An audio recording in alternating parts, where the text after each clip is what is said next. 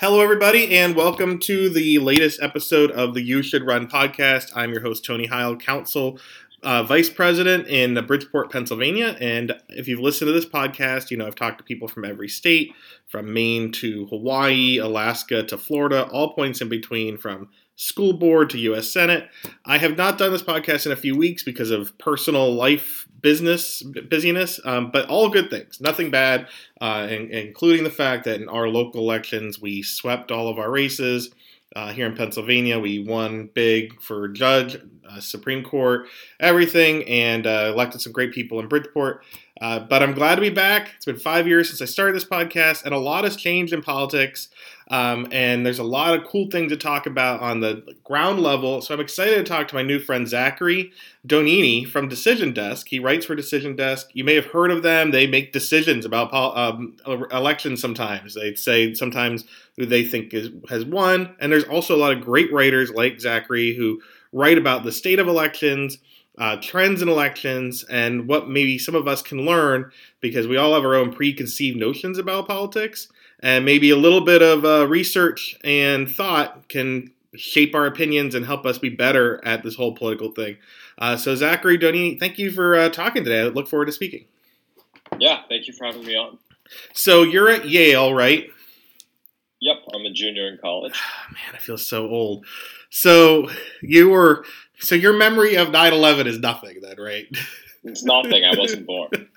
that's great. No, that's that's good. Well, and I appreciate that because I feel as I was talking about to you online and thinking about things, um, and especially the topics you've covered, there's a lot of people my age and older who have a view of politics that kind of uh, included Bill Clinton, and I don't mean the late '90s. I mean the early '90s had the triangulation of politics, trying to take issues from both sides. And I feel like a lot of things have changed since then. Um, one of those things is that people like you, who are younger, are thinking about writing about politics on a at a data level. Um, have you always been interested in politics? Was there an election or a thing that got you to to say like, this is something I really want to devote my time and uh, intelligence towards? Yeah, I mean, I, I, when I was very young, you know, when I was six years old when uh, Obama ran against McCain in 2008. I stayed up the whole night and I, you know, watched the results come in. So I guess you could say I was, you know, very into it at a young age. But when I really started to get into it was was COVID. Honestly, I think like a lot of other people, mm-hmm. and I think my interest of politics has always been based the most in my love for uh, like geography and and and maps. And uh, you know what's just most interesting to me is learning about you know, I just started learning about all these communities in the United States and these like, you know, cities I knew of and just just learning about how, you know, immigration patterns in the 1900s or you know what jobs people used to work in those, you know, communities and and how that, you know, shapes their political uh, leans today. So, I think, you know, like some other people I just got really into politics and playing around with these great tools online like Dave's Redistricting app if you, you know, heard of it or seen it before. Mm-hmm. It was uh, you know, incredible for me. I, you know, spent so much time looking at that New York Times precinct map they released after the uh, 2020 election between Biden and Trump, and then I, you know, really started to get into it more. Uh, yeah, when I was in college. And it's interesting you talk about the 2008 map, which would be um, very hard to replicate these days. And it seemed like I, I remember at the time there were a lot of Democrats saying, oh, this is the new trend. This is how things are going to be. Florida is going to be a blue state from now on. We can start, we could have almost won Missouri, North Carolina, uh, Indiana, and obviously that didn't hold. And I think there's a lot of reasons for that. So, what brought you to Decision Desk then? What is that and what do you do there? Yeah, so um, I uh, super interested in politics. I just worked on it on my own, and I, I cold emailed the people at Decision Desk. You know, they're a wonderful team of uh, a bunch of different types of people, but you know, a lot of people are are, are like me, and they really uh, you know are into politics and they like analyzing it in their spare time. So I I emailed them. I was like, hey, you know, I'm free this summer. I want to you know put hours in, and you know, it's a team. It's an incredible work environment, a team of a bunch of very very talented people who know a lot about elections, who are who are passionate about it and nerdy about it. So I I fit in well there. Yeah, when I was first into politics, this was before you were born now, uh, like in 2002, 2001 in college, etc. Um, I got the 2002 or 2004 Almanac of U.S. Politics, got a couple of those type of books. Um, but it feels like there's now like a Moneyball approach to politics. And I say that yeah. for the whole movie, not just in terms yeah. of the analytics, but also kind of like some older thinking of people saying, oh, well, Democrats can win if they you know, go move to the right on this issue, or if they say this, or um, there's language massaging and things like that. Um, but for people like you who are analyzing it, maybe the analytics mean more than kind of those old timey people yeah. in Moneyball, right? I mean, there's there's so much there's so much data. Whether it's the you know the census, then then the ACS American Community Survey that you know teaches us so much about all different areas of the U.S. There's so much election data, mm-hmm. and there's so much, you know, exit polling, issue polling, um, and then the, you know, we haven't said the big T word yet, but like Donald Trump changed everything, right? Regarding just just any trend you talk about in politics, um, uh, which we will probably get into more later. You know, Don, like Donald Trump is is you know maybe he sped up some trends, maybe he slowed down some trends, maybe he reverted some trends, but you know the when we look at you know how the American political landscape has changed for the last seven years, you know Trump has been at the center of politics, and I think um, you know it, it's interesting, right? Because 2012, you have Mitt Romney who performed you know incredible with with educated voters in in suburbs, and then you know four years later, you had Trump who's uh, you know driven those voters to towards the Democratic Party, but you know made a lot of gains with the you know minority voters that Romney didn't do well with, and you know politics can can change on a dime. Um, but you know, for for 2016 and 2020, it was Trump, and it looks like you know again right now in 2024, you know, betting markets think it's likely to be Trump again. Yeah, so it's going to be Trump again. So he's not really changing the game in the way he did. I mean, maybe like a continuation of what he did. So you've been you've started looking at the past trends and the current trends. Do you, what do you see anything in kind of the the maps and what happened historically? of when and how Trump kind of changed the political landscape. Not just that he won the primary in, in a Republican primary 2015, 2016, yeah. but can you see anything in there where it's like, oh, this is kind of where it started? Yeah. So I think the big the big two phrases people have been using recently are like educational polarization and, and racial depolarization have been, you know, the big two trends that really, you know, dominated 2020, right? where where white uh, voters who had a bachelor's degree trended towards the Democratic Party, and and voters of color trended to trended to trended towards Trump. So um, those, those are newer, but I think to understand those, you have to understand, I guess, you know what what happened before Trump and some trends that he has uh, maybe maybe sped up the process, but that were always happening. And, and those two trends are just the um, decrease in, in the importance of, of, of two factors, which is someone, uh, uh, which is a white voters' ethnicity, and b a kind of regional effects, like where a voter lives in the country. So back in you know 2008, which is very recent when we're talking about you know the history of America. Mm-hmm. These these these two factors, you know, the region where someone lives in, and and, and a white voter's ethnicity, is just so powerful to determine how they're going to vote, right?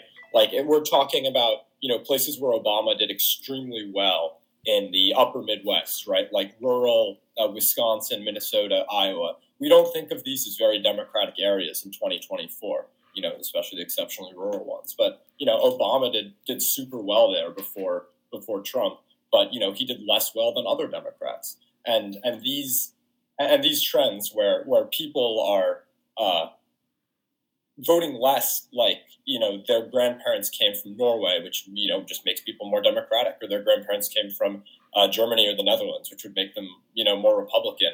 And these these predictors have just been decreasing over time, basically as as you know, frankly these these white voters have more kids and they um, just become farther distance from their you know European relatives, right? So, so we've seen Trump speed this up, right? Trump did super well in these rural uh, areas, even in like these quote unquote ancestrally democratic areas, like uh, you know up the upper Midwest. And then the other interesting thing is just like regionalism is becoming less and less important, right? These you know historically southern suburbs like around Charlotte, Atlanta gets a lot of press. Even like Cincinnati and Indianapolis are are voting less and less like you know their southern suburbs, or and people are voting less and less like you know I'm a suburbanite in Texas, and more and more just like you know I'm a suburbanite, right? So these these regional and and ethnic trends have been decreasing for for decades, and maybe maybe Trump sped it up. He probably did, but now you know people are voting more like you know I'm a 59 year old white male uh, with a bachelor's degree, and like you know my grandparents from uh, the Netherlands. So I prefer the GOP.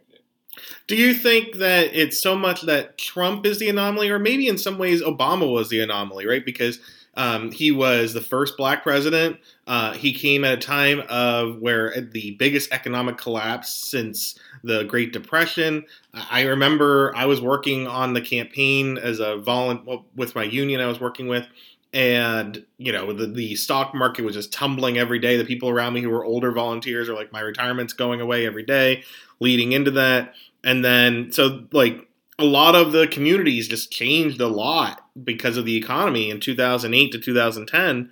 Um, and so maybe people point to Trump, and he started feeding into a lot of the anti-Obama conspiracies that happened in 2007, not, just 2008. So do do we kind of gloss over that maybe Obama glossed over some of those trends? Yeah, I think Obama uh, most of all was an anomaly just because he did so well, right? Mm-hmm. Like in 2008, Obama won by I think the popular vote was eight or nine points, an incredible margin, and in, in 2012 he he won by a ton again. And uh, the, the the one thing where where Trump was the anomaly and Trump really you know started sorting people was just education polarization, right? Like if you just look at the trend over time of of white voters and who they supported based on their college degrees, and then you adjust it for how well Obama did Obama ran, you know, very similar to to Kerry and Gore. But um, I think one, yeah, one one area where Obama was the was the anomaly was yeah, just how well he did. Like you know, elections have been very close since you know 1992, 1996. They've just been all been extremely close, except you know 2008 and and, and 2012. He just had a very you know strong hold on the electoral map. And, and one reason why those elections felt like they were they were such blowouts looking back is because Obama had like a very, uh, you know, quote unquote, electorally efficient coalition, right? You know, the you how U.S. politics works is you don't try to win a majority of the votes to become president. You try to win a majority of the electoral votes. So Obama was was the anomaly because his like extreme strength in these states like Pennsylvania, Ohio, Wisconsin, Michigan, um, you know, just made him have such an electorally efficient you know, coalition. And then we've seen uh, in 2016, you know, Trump obviously won the electoral college while losing, uh, you know, the the majority of votes. So. And even when you watch Trump in 2015, 2016, he seemed surprised, like genuinely surprised, and his campaign even did that they were doing so well. I was watching, I was scared in 20 early 2015 because as I was watching the debates. I was like, I don't know anyone on this debate stage of like 57 Republicans running or something ridiculous, right? It's too many. Um, that was going to compete with that energy he brought. And, you know, he seemed to talk about things in a way that they were all afraid to talk about in a dangerous way. um, but when, when, when, uh, how did he break down those regional differences? Like you said, like people yeah. are no longer voting like, oh, I'm a Pennsylvanian or I am from uh, this township. I'm voting because of Trump or Obama or Biden. Do you think it really started with him? Do you think it kind of does it mesh with any yeah. other kind of instance? So, so it didn't. Well, what it really started with is just the the breakdown in, in the way of local news and newspapers, and just the nationalization yeah. of politics. Right. So, so you know, people are just going to vote more similarly when they're all watching Fox News or CNN mm-hmm. or, or, on basically on Twitter and in a political bubble, right? Interacting with people whom they have very similar views with, and less so when they're watching, you know, more more you know local news and newspapers. Mm-hmm. Um, but I think if we're going to talk about Trump, I think it's very important to understand that the Republican Party in America uh, is trending towards a very right wing kind of populist direction, and, and away from the pro business leanings that you know you expected from Bush and Romney. Uh, and, and, McCain as well for the majority of the 21st century so far. And, and this makes a lot of sense, right? Because if you look at most other right wing parties, uh, like uh, Marine Le Pen in, in France, you know, or uh, even Bolsonaro in Brazil, they're, they're, they're very socially conservative and, and very anti immigration, especially in Europe, but they're not pro business, right? There's a lot of voters out there who are overly concentrated in the Rust Belt states like, you know, Michigan, Pennsylvania, Wisconsin, that Trump did very well at, that have you know, social conservative leanings. And a lot of people talk about, you know, it's hard to measure this, but quote unquote high levels of, of racism, right? Uh, and but then also are, are you know they're they're ex-union people and, and maybe they voted for uh, they voted for Democrats 40 years ago because they were you know had manufacturing jobs in a union right so uh, the Trump like really appeals to these voters who are you know you know we talk about this in the past as being quote unquote more more liberal economically, right? More uh, more populist economically and, and less pro business, but but still um, relatively conservative socially. And these, you know, white voters without a bachelor's degree, you know, fall into that category more than more than anyone else. So I'm a pro wrestling fan, and there's a couple different wrestling companies. Uh, one of them that I like, AEW, they don't get as many ratings as WWE. WWE is like NFL over professional wrestling, and uh, AEW is the USFL or the they're. But to me, the wrestling is a higher quality. Like there's more fun matches. To me, it feels more real. It, the important thing though is that they appeal to a certain demographic of wrestling fans who want it to be a certain way, and if they adapt and change, then they're going to lose some of their current fan base, but they won't necessarily gain the other ones. And uh, what I mean by that is so if Republicans are, in rhetoric at least, are not appealing to that kind of business mentality of years ago, and Democrats, do Democrats risk appealing to that because then it will turn off some of their traditional anti-business leftist base like the people who like they don't want them to appeal to walmart they don't want to hear that like these um, people should get some sort of corporate tax cut because there's a lot of democrats who are rather progressive who will talk about a corporate tax cut or things like that. Yeah, do, exactly. Do, do Democrats kind of um, run a risk there of appealing to people who are voting for them um, and kind of being in that middle? Yeah, so I think the first thing that's you know another big change would be would be campaign finance, mm-hmm. right? So in the past, Republicans dominated campaign finance and and this is just very post Citizens United. Maybe in 2012, 2014 elections, it was most notable. You know, state legislatures, down ballot. You know, they did very well because their candidates had more money to spend because they were the you know more pro business party, and uh, you know it, it helps to have a lot of money in down ballot races. And now you know Democrats are the party that has more money, right? Because their donor base is now just just wealthier and, and highly educated. And I think that's you know if you're if you're a Democrat, that's a positive development for you because you're very happy you have used so much money. And even if you blow hundred million dollars in the South Carolina Senate race, like Democrats have done a few times, there's been more than enough money to go around. So uh, yeah, it, it's hard for Democrats uh, to uh, figure out how they can deal with being a the pro corporate party and getting a lot of the positives from that, which is uh, an extremely strong fundraising base, and b you know being the party of uh, people who have these deeply held views on on economic issues, and uh, you know, like the Bernie Sanders group, who who really think that it's it's imperative to work on the uh, income inequality in the U.S. So that that's the first thing I talk about. Is you know, it's, it's hard, but uh, what what very pragmatic Democrats will say is there's just a big benefit to being the pro corporate party in the U.S. with the current campaign finance laws, like like being able to outraise Republicans three to one in the Wisconsin Supreme Court race we saw earlier in April is is is such a blessing for Democrats because these down ballot races are are so much more influenced by money than presidential races when people have their views.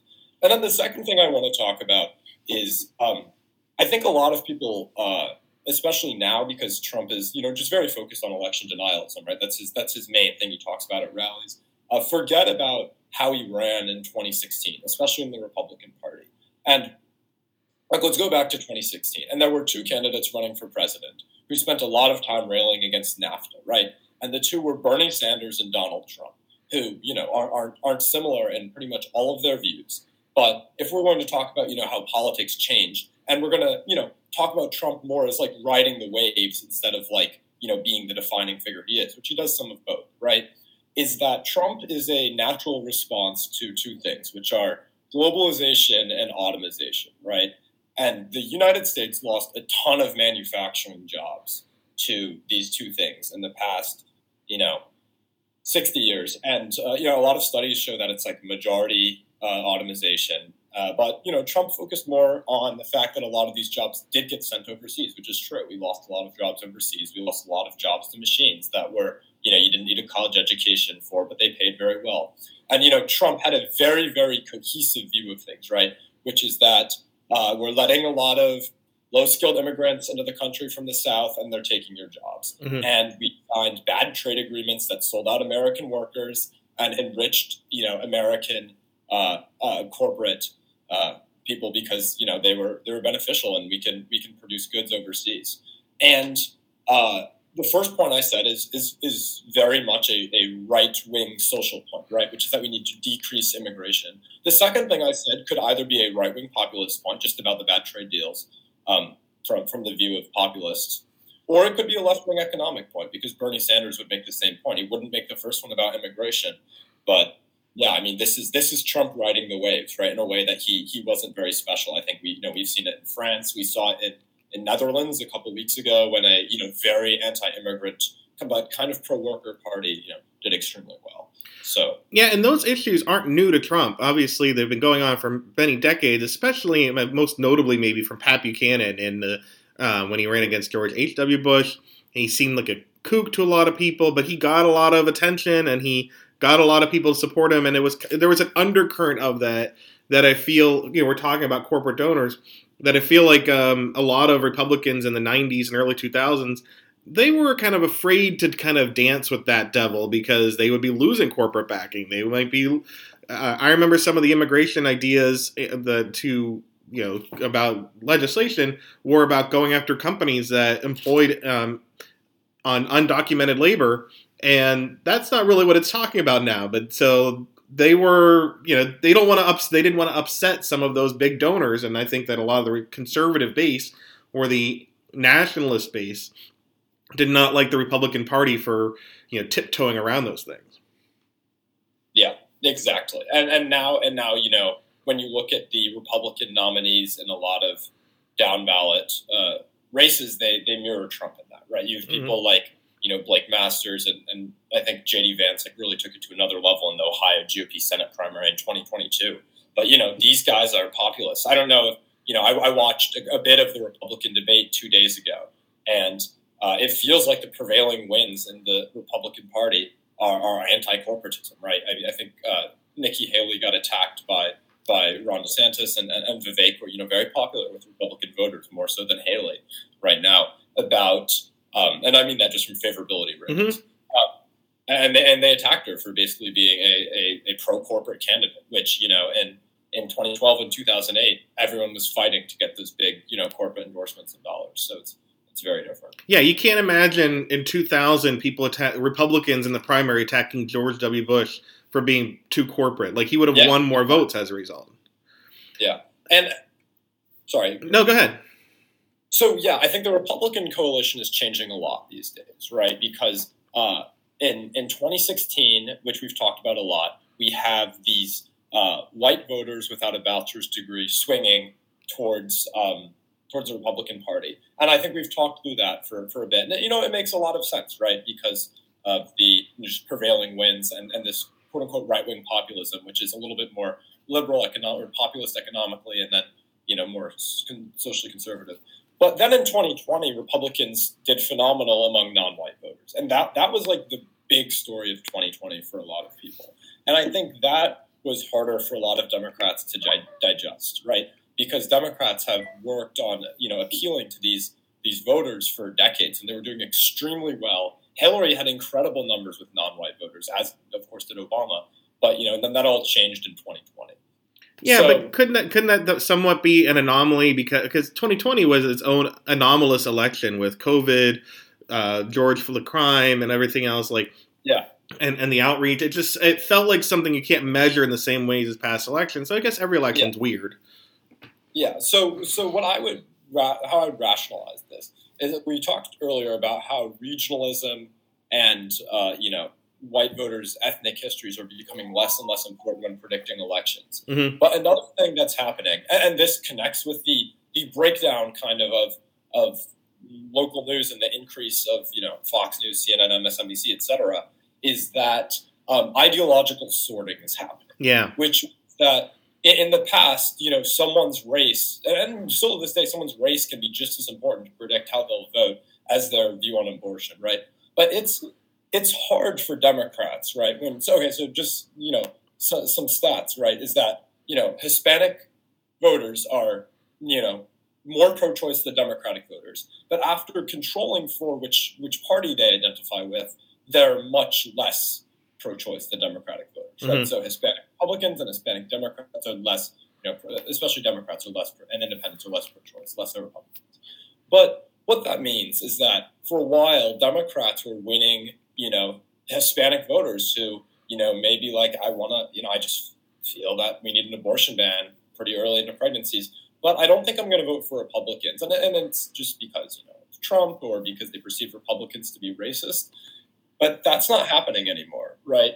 Now, um, you know, we're seeing these uh, abortion referendums. Uh, Democrats are overperforming on them. Abortion is a great issue for Democrats, Mhm. but you know, one one thing it does is it's it's forcing this ideological sorting where these uh, you know voters who may be you know minorities, so that their race tends to vote with Democrats as as a trend, but their personal social views uh, identify closer to Republicans, and they're you know supporting the Republican Party. So um, where that hypothesis breaks down would be Asian voters, right? Because Asian voters uh, tend to be just as pro-choice as Democrats, even after controlling for sorry, just as pro-choice as white voters, even after controlling for their party registration, right? So a lot of people, you know, post Roe uh, in the 2022 midterms uh, said that, oh, you know, Asian voters are going to snap back to the Democratic Party. 2020 was uh, a uh, you know, as you said, an aberration. And and you know, we have a couple congressional districts in California. Uh, one is uh, very Vietnamese in Westminster and Garden Grove in Orange County, and Republican uh, did great there. We have another one in, in Yorba Linda and Chino Hills, which is more Korean and Chinese. The Republican did great there too, right? So it's it's you know hard to to figure out, you know, uh, you know why why Asian voters, uh, and you know it's also Democrats are slipping with them in Queens and New York City. Why Asian voters are, are, are leaving the Democratic Party because unlike with Hispanic and, and black voters, you can't just say, oh, these are people with conservative views who are just, you know, sorting ideologically, right? It's, you know, maybe Democrats have a broader issue here and it's going to be hard to figure out. Well, isn't part of that? I mean, I did a college uh, paper in Hawaii uh, Yeah. about um, college applications and, and U.S. News and World Report. Maybe part of that is Yeah. just how we view these groups because Hispanic means a lot of things. If you're from Yeah. Mexico, you're you're you're very different from someone from Venezuela. If you're Asian, is like a ton of different cultures and backgrounds, and not only because of the country you come from, but when and how you came to the country. Yeah, exactly. So like Vietnamese is not the same as uh, as Japanese, and not the same as Chinese, especially with the rhetoric going on in the country. Like there's so much hate towards China from politi- politicians, Yeah, which exactly. is very unfair when we're talking about actual human beings. And so that rhetoric impacts people who have that background in a different way than it does other backgrounds. Yeah. And, and if you want a silver lining for Democrats with, uh, I think, Asian voters specifically, I honestly don't know whether it applies to black and Hispanic voters. Mhm. But um, you know, second and third generation Asians are, are much, much more uh, more favorable to the Democratic Party than than first generation. Yeah, Um, and I've seen one of the, the trends. I forget um, in which place it was. Was that oh in Texas in uh, the, when Ted Cruz won uh, the last time? Yeah. It was a close, and people were Yeah. like, "Oh, Beto was going to win the new people coming to Texas." And actually, it was the Yeah. inverse. I believe it was the people who had been exactly. uh, Yes. who were longer term Texan residents who are anti Ted Cruz. I don't know. Do you have any explanation for kind of like what that kind of trend means? Like why that's the case? That maybe the people who uh, were lifelong Texans were maybe more likely to be voting for Beto over Ted Cruz and vice versa? Yeah, so I think one thing is just that um, the uh, heavily uh, minority, and, and Texas, it's mainly Hispanic voters, not black voters, Mhm. uh, Democratic bases in cities, uh, those uh, populations are much more likely to be born in Texas and stay in Texas. Mm-hmm. So uh, yeah, that that stat also blew my mind. And I, I, you know, this is like a year ago. I think I looked into it like a little bit more, and I think uh, there's there's some logic that once you kind of like stratify by race, it makes a little bit more sense. Where mm-hmm. it's just mainly the the voters who like Texas is a very diverse state. Yeah, yeah. Um, but the voters who are moving to Texas tend to be more white than the population as a whole. So I, I, don't know if that completely explains it. I can't say I'm an expert in this statistic. Um, and, and, I'm sure maybe there's a part of it where it's just that um, conservative voters who live in, you know, California or wherever are, are, are moving to Texas just because maybe, maybe, uh, you know, I personally like uh, haven't ever, you know, considered uh, a place's political leaning when I'm deciding, you know, where to go to school or where to move a state's political leaning. But I think especially and then and Roe probably increases this for Democrats. Uh, you know, I think a lot of people maybe do, and you see the people moving to, you know, Florida or maybe just want to, you know, be governed by Ron DeSantis. Well, I mean, I judge whatever football team I'm going to root for based on if that state voted for the Democrat or Republican. So, like, Michigan's yeah. playing Alabama, I'm going to vote root for Michigan. I don't really care about college football that much, but Michigan voted for Biden, Alabama voted for Trump. I, the people in Alabama may be very nice, but that's going to be my reason for rooting for Michigan. Uh, but you know, this does remind me. There's this, these uh, studies and polls you may have seen about how um, uh, women are trending very much to the left politically, and men are trending. Young men are maybe yeah. going towards Joe Rogan podcasts and things like that. They're they're not going the same way, um, and they're like, oh well, isn't this a problem? But you know, it's people talk about politics as if like, oh well, Zach really likes the the Bears and Tony really likes the yeah. uh, the Steelers, but that's just teams. But if you're a woman or if you're a person affected by these rules, you gotta consider that, right? We just saw this case in Texas where the uh, a woman needs an abortion for her own health, and the Attorney General Ken Paxton, who is one of the most vile people in major elected politics in this country, I think, and he is trying to prevent her from getting an abortion for her own health, not because she doesn't just want a child, but it's her own health. Um, you know, it's not just a matter of just well, I don't like the colors. Like, yeah, it's your own life at stake. Yeah, and, and I think specifically talking about about Roe, um, it's it's I for for a while was like, you know, I, I don't think it's accurate to call Roe a a disaster for the Republicans, even if they lose electorally, just because you know this has been a major goal of the right. party for fifty years in this. But the, I mean, uh, you know, a, a, good friend recently made the point to me, Zachary. You know, like abortions haven't decreased. Like mm-hmm. overturning overturning Roe didn't have you know the positive effect Republicans wanted um, in in decreasing abortions, and they've paid for it you know, seriously from an electoral standpoint. I mean, you guys had the uh, Pennsylvania Supreme Court election about a month ago, and, and it's clear that these these positions that voters perceive to impact their abortion rights more, like uh, state Supreme Court justices and state legislatures, have like really moved uh, positively towards Democrats in 2022. So it's it's been yeah overturning Roe the it just hasn't been good for for pro life Republicans because they've lost at the polls because of it and um, they haven't decreased the number of abortions, which is, I'm sure, what the goal of overturning Roe was. It reminds me, on a, on a mirror side of the Affordable Care Act, great stories. I really recommend people reading anything about Nancy Pelosi's role in it um, because uh, Speaker Pelosi and others were like, "This is why we got elected was to pass some sort of." Um, healthcare reform, and to a lot of people on the left, it was not nearly enough. Like when it comes to Republicans and and banning abortion, the goal was to end Roe. That's obviously they want to go further than that, but like they got their goal. For a lot of people on the left, they got a good bill, but it's not universal health care. But yeah. if you're going, if you get into all politics, you get into it for a reason. So maybe it's for universal yeah. health care or pro or anti-abortion yeah. or just building a new street. But you accomplish your goal is not just winning an election. Yeah. So the, the Democrats right now are just the, the facts are they're a significantly more policy focused party than Republicans, mm-hmm. right? That's that's just the reality of the situation, and I don't mean to say, uh, you know, it's it's because Democrats are better or anything, but the Democrats are a more policy focused party, and the benefit of that is that when Democrats win, you know, trifectas at, at, a, at a national level, they just they pass more, you know, big bills than Republicans. Like I think Biden just accomplished more of what the Democrat base wanted during his presidency than Trump did during his presidency.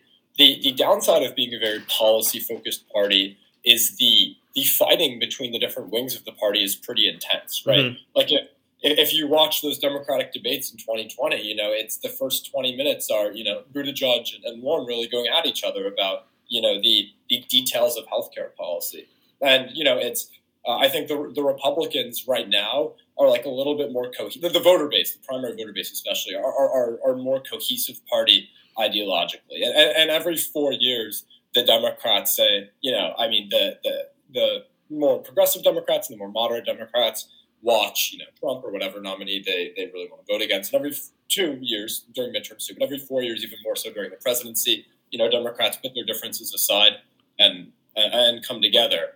And I, but I think you know the the worry for Democrats is always like, is this going to happen? Right? I think the the Israel Hamas Palestine conflict is, uh, you know, really proven to be almost a 50-50 split issue among Democrats about how to handle that. And it's actually an issue where the grassroots voters and polling are, you know, really out of step with the uh, with the elite Democrats who are in power.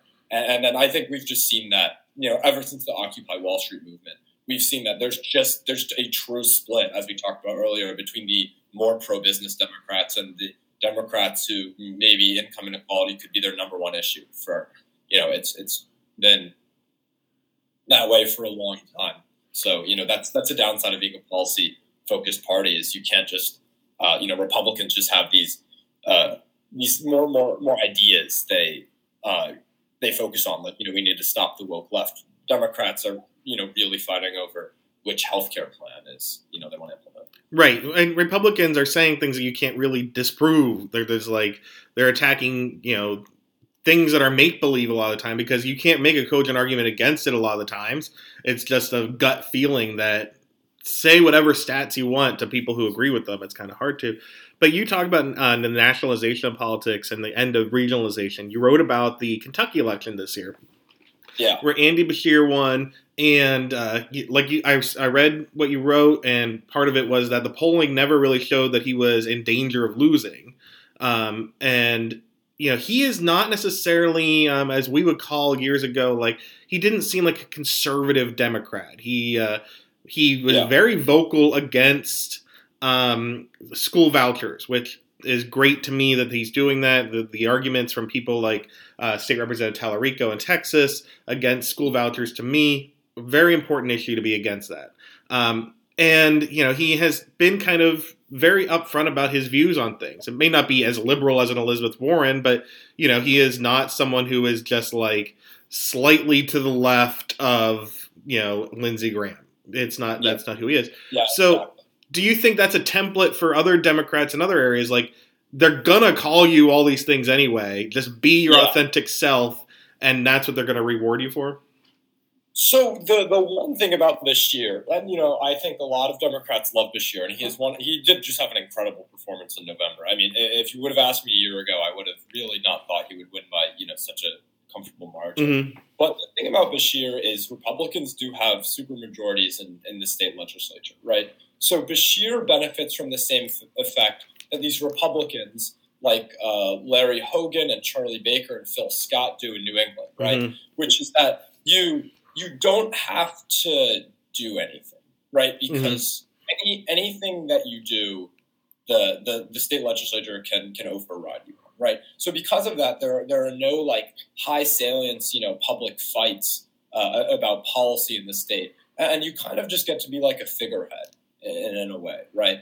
And and Beshear takes that responsibility of being, you know, a figurehead and a leader and really runs with it, right? Like uh, people, you know, talk about how incredible his natural disaster response was to, to the floods uh, and, tornadoes, and and you know he just does a, a, fantastic job, just you know making people in the state be proud of their governor, even if they disagree on policies. Luckily for him, they don't have to get in fights about policy because he's not a very you know he, he can't pass you know policies that you know national Democrats would like. I think that's actually something that uh, Governor Shapiro in Pennsylvania does a phenomenal job mm. with as well. Talk about the I ninety five collapse, right? He's like on the scene, you know, making speeches about how he's focusing on reopening it, and, and I think what every politician can learn from Beshear is you have you have two jobs as as a governor, even as a president, which is one is to policy, and, and two is to be a figurehead, and then to make just people feel feel happy about the person who's leading them, and you know make them feel more comfortable. And and I think Beshear really embraces that that second position, and and, and did a great job.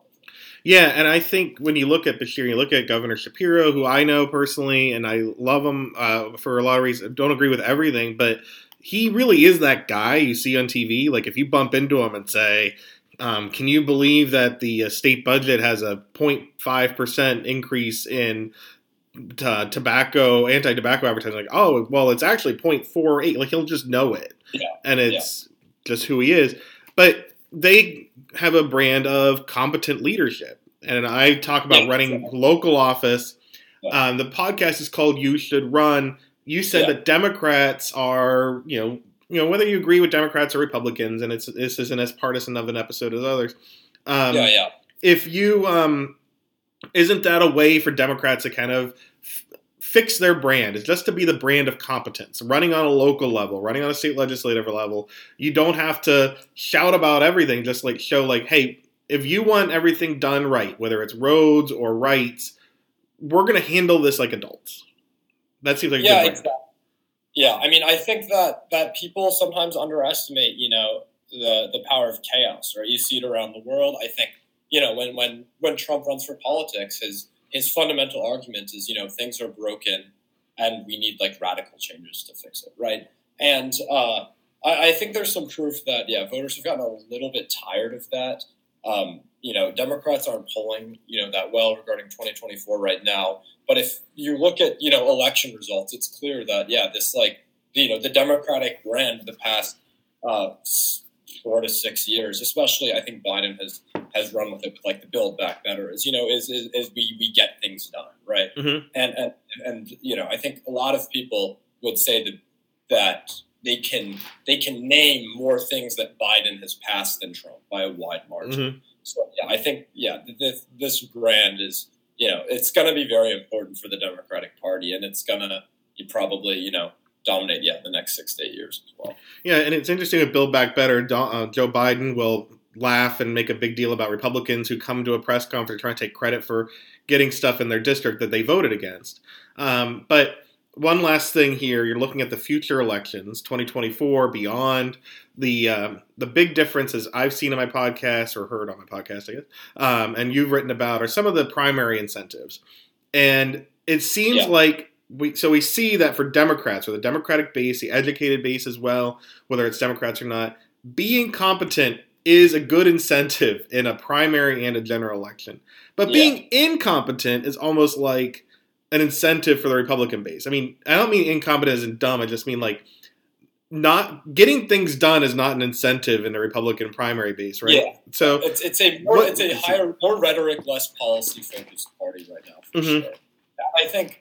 I mean, yeah. I mean, the the U.S. primary system is is very unique, right? I mean, this is you know people talk about this all the time but it's this idea where we have general elections. Instead of using proportional representation, we split our country into districts, and most of them aren't remotely competitive, right? right. So if if I'm the uh, a Republican or a Democrat in in Congress, and uh, in and I'm deciding, am I more worried about losing a primary or losing a general election?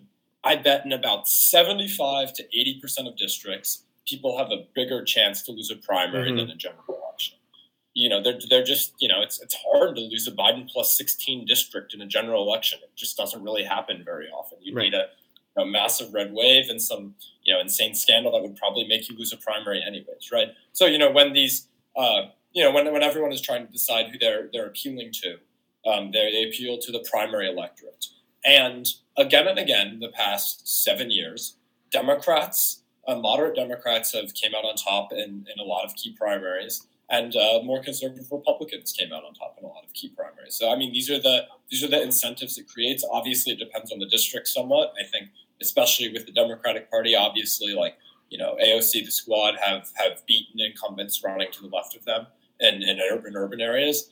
But uh, it's it's harder to name examples of Republicans that that win primaries running running to the center, right? I mean, electability is, is a is a key tenet of the Democratic Party, and Democrats really run on it. I think you saw uh, David Valadao in California, who voted to impeach Trump, but wins his Biden plus twelve district, and is you know a legitimate conservative.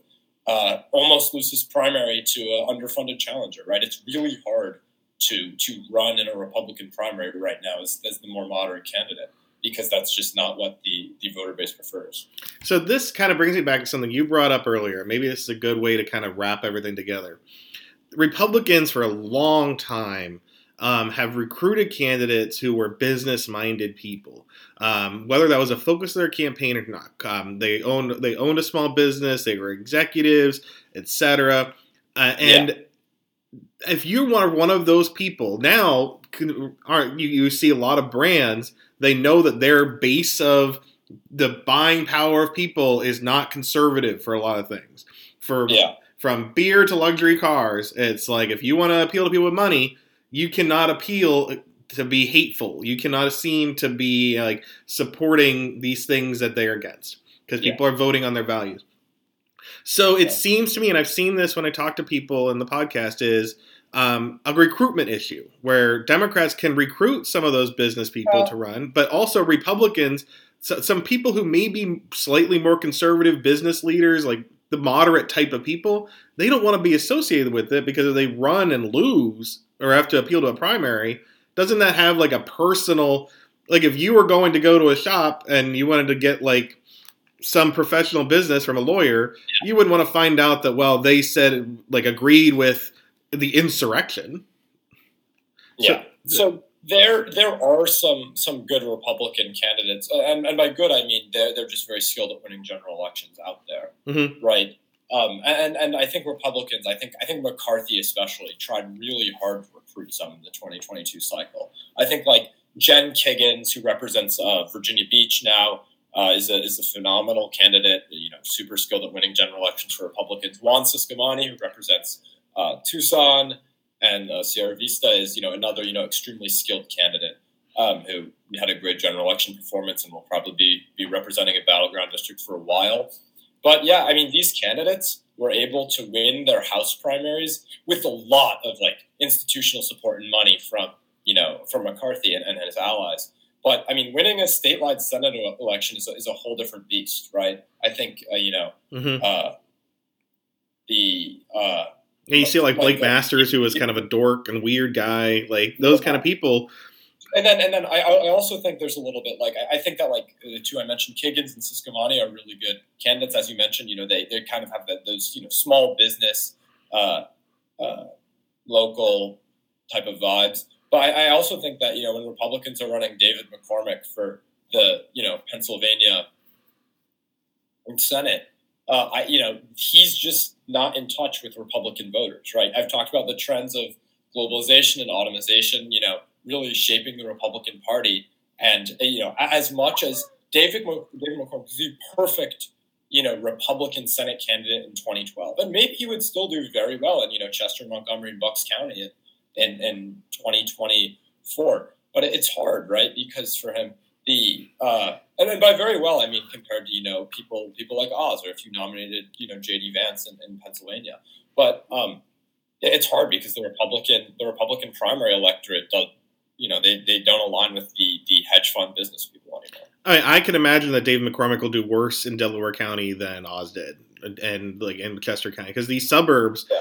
I was involved in some of the elections here this year. You know, I, I care about my local area, Montgomery County, and you know, I thought, man, this Carluccio's got a lot of ads. She's from the area. Maybe she's gonna like. Nope, she did worse than uh, than Trump did. She did worse yeah. than Austin. Like the the trends here just keep skewing further and further away from Republicans because David McCormick's not going to be a candidate who is, according to the Philadelphia suburbs, he's not going to be a candidate who is like from George Bush, who's like a business guy. He's going to be seen as Trump's guy, and he's going to be crushed. I think he's yeah. not even going to be I seen mean, like I, a Pat Toomey. Yeah, that's what Democrats, you know, try to do to Republican candidates in suburbs, and it it worked in you know 2018. It worked in 2022. Yeah, I mean, and you know, polling isn't great for Democrats right now in 2024. But uh, I mean, you know, we'll certainly see what happens in the next couple of years. Well, great. So the podcast is called "You Should Run." You do a lot of data anal- analysis, um, and you know, so for some people looking at the trends, like, look, the candidates don't matter. All that matters is um, the the way that this district's moving to the left, or this district's moving to the right. Yeah. These people moving here and there. Can you um, end here um, from your perspective of writing for it for Decision Desk? Um, why should people really consider making a move to run for office to influence these elections? Yeah, and and there, there's two different reasons you should run for office. One is because you know you can win, right? Like candidates still matter. You know, Republicans can win Biden plus twelve districts, Democrats can win Trump plus ten districts. You know, if you know they're running, you know, the right way, you get a stroke of luck, etc. But but the second reason is because you know you're you're building passion and you're building a base for your party in the future. I mean, I, I knew knew a friend at Yale whose grandmother ran for a Trump plus seventy district, you know, state house district in Abilene, Texas. Uh, you know, she lost by so much, but you know that's it's going to be a key area in 2024. Maybe you know a couple thousand votes in Abilene, Texas won't make a difference in in, in the state legislature race there. But you know, Texas is a very competitive state, and building up you know that type of that type of support in in in Democratic areas, uh, sorry, in Republican areas, still matters because mm-hmm. there could be you know some more competitive elections part of in the future. And you know, American political trends are very you know right now we talk about oh like education polarization, racial depolarization. This is the truth. This is what you know the next forty years is going to look like. I mean, Obama won Indiana 15 years ago. Now it's not even close. Maybe in 15 years, Nebraska is going to be a toss-up state because you know education polarization went insane. American politics is really hard to predict, and if even if you're not building up, you know, a base of support for you know a close election in four years in your area, you know, there may be a close election in 15 years. And then lastly, you know, it, it's it's a more uh, you know less uh, logical argument, but you know, people deserve a choice, right? It's good to have you know everyone, someone on the ballot in every election you know, it's that's simple. Yeah, I agree. Um, so if people want to hear more from you, they want to learn about like what Decision Desk does. They want to kind of get your analysis uh, and things, and maybe pay attention to the next years of election, years worth of elections and beyond. Where should they go to learn more? Yeah. So first of all, um, you know, we at Decision Desk do incredible work. Pretty mo- most, you know, what I work on, you know, comes out through Decision Desk. Maybe it has my name on it. You know, maybe it doesn't. But you know, we have a lot of analysts who we approach elections from a very nonpartisan way. So our goal is to, you know, distribute data and analysis, you know, accurately as we can throughout the U.S. And then if you want to dive even deeper, I think there's some incredible people on on Twitter who do an awesome job, and and you know, following people like, and I'll just shout out some people who I really like, but you know, J. J. Miles Coleman. Uh, every state has their own expert, like Garrett Archer and Arizona, Jon Ralston in Nevada are you know incredible, and every state has people like that. So you know if you want to learn more about politics, you know I also recommend you know playing around with Dave's redistricting app or something. You can learn so much about you know the political you know coalitions and communities in the United States because you know fundamentally that's what I've always found most interesting. Well, I follow Decision Desk. Uh, I, I, I, read often, uh, so I appreciate what you're doing. Uh, look forward to reading more about what you and your other colleagues are writing about in the next year. If you're listening, maybe you should consider running for office too. And Zachary, since it's December, um, I hope you have a great holiday. Whatever holidays you're celebrating, hope you have a good time with your family. Well, thank you very much for having me on. It's been an awesome conversation. Great. Thank you. And again, if you're listening to this, maybe you should consider running for office.